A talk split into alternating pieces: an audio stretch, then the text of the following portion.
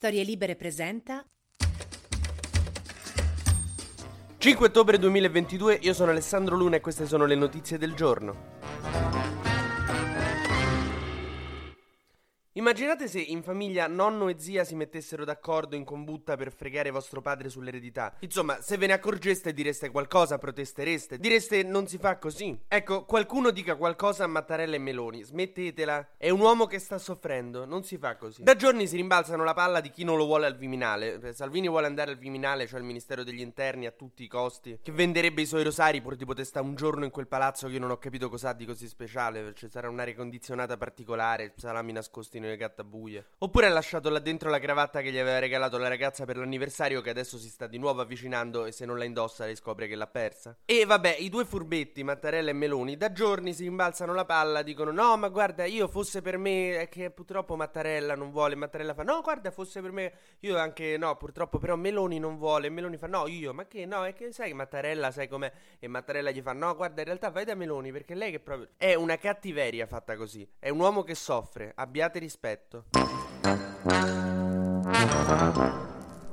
Ieri Salvini ha chiuso il Consiglio federale della Lega in cui praticamente ha riunito tutti i segretari regionali della Lega per decidere che fare di sto partito. Insomma, è chiaro a tutti gli esponenti della Lega, tranne che a Salvini, che la Lega non ha più una dimensione nazionale e che soprattutto non è vero che le dimensioni non contano. Umberto Bossi è della linea Il Veneto dipende da come lo usi, ma insomma, lo scontro più forte tra Salvini e Meloni è sulle figure dei tecnici. Meloni vuole assegnare un buon numero di ministeri a figure tecniche, quindi non politiche, e Salvini la sta prendendo come uno che si è appena sposato e a cui in luna di miele viene detto no guarda per scopare in realtà ho pensato di affidarmi a una figura professionista. Cioè più tecnici ci sono al governo, meno posti ci sono per i ministeri politici alla Lega e a Forza Italia.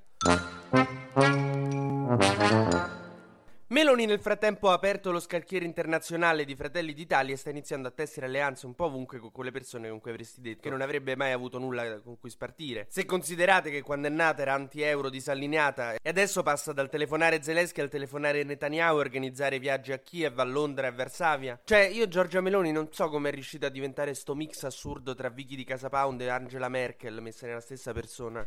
Il fatto è che povera Meloni sta un po' in ansia dal punto di vista internazionale perché tutti i suoi amichetti e le sue amichette stanno a finire poco bene, nel senso che Liz Truss, la premier britannica su cui pensava di aver puntato Meloni, è dovuta tornare indietro sulle sue riforme che tagliavano le tasse ai ricchi perché la sterlina le si è rivoltata contro. Trump c'ha l'FBI che gli rivolta i cassetti dei calzini in cerca di prove di cose che potrebbe aver fatto e comunque alle spalle c'ha una fomentata aggressione al Parlamento americano. La Le Pen può fare rumore quanto gli pare, ma la scoccia l'ha presa due volte contro Macron. E a Orban l'Europa gli sta levando i soldi, quindi insomma non è che questi alleati di Meloni stiano avendo grande fortuna, quindi lei sta iniziando a diventare appunto più merkeliana. Dice ma sai che sto sovranismo forse non era una grande idea?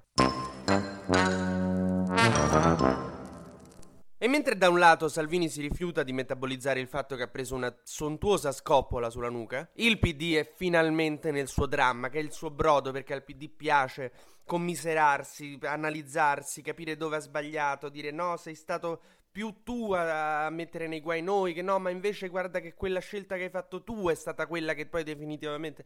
Sono giorni che parlano e continueranno a parlare per giorni. Domani c'è la direzione, vi tenete alla sedia, non succederà nulla, diciamo, insomma, eh, devono semplicemente decidere i capigruppo, che saranno quelli che fanno le intervistine al TG davanti allo sfondo tutto uguale in cui ripetono quello che il segretario ha deciso, e si fanno i nomi di cinque nuovi giovani da inserire nella direzione. L'unico problema è che io non so se sono l'unico che se ne accorge, perché hanno tutti la camicia bianca, che sembrano uscite dalla scuola di politica di Renzi, non dalla sezione di un partito di sinistra. Ma è un problema di tutti i partiti, cioè vai a vedere le giovanili dei partiti sembra la concierge di un albergo, io non capisco.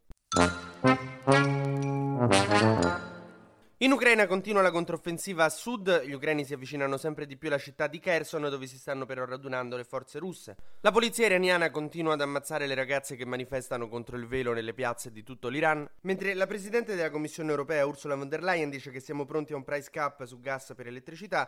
L'unico problema è che ormai la Germania è andata per conto proprio, che è come se mentre stai per giocare a calcetto a un certo punto scopri che due non sono venuti e dici dai, si scende in campo. TG Luna torna domani mattina, sempre tra le 12 e le 13, su storielibere.fm.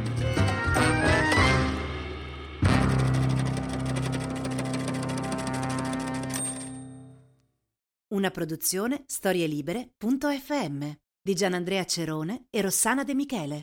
Coordinamento editoriale Guido Guenci.